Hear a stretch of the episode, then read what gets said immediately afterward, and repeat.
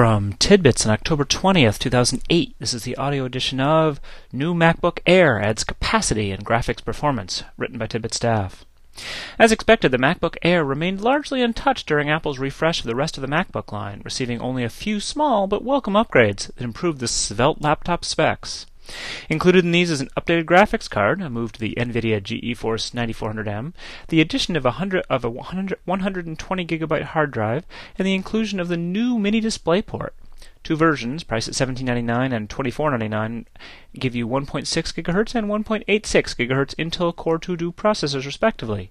No changes there. The higher end model comes standard with a new 128 gigabyte solid state drive, though you can save $500 by dropping back to the 120 gigabyte hard drive. The refreshed MacBook Air will not be immediately available, will instead hit stores in early November 2008. The limited storage capacity in the MacBook Air, with a 120 gigabyte hard drive, 128 gig solid state drive as its only options, and no reasonable way to install a larger replacement drive, makes the machine most suitable for those looking for a small auxiliary Mac to supplement a desktop Mac with more capacious storage options. The MacBook Air's slim form factor means Apple must use a smaller hard drive than the 2.5 inch drives that are available in standard laptops. The 1.8 inch mechanisms, also used in hard disk based iPods, allow for the smaller laptop but restrict Apple's supply choices. And so far, prices have remained high despite the limited capacities. One notable improvement, presumably thanks to the NV- NVIDIA GeForce 9400M, is that the MacBook Air can now drive an external monitor at resolutions up to 2560 by 1600 pixels, the size of Apple's 30-inch Cinema HD display.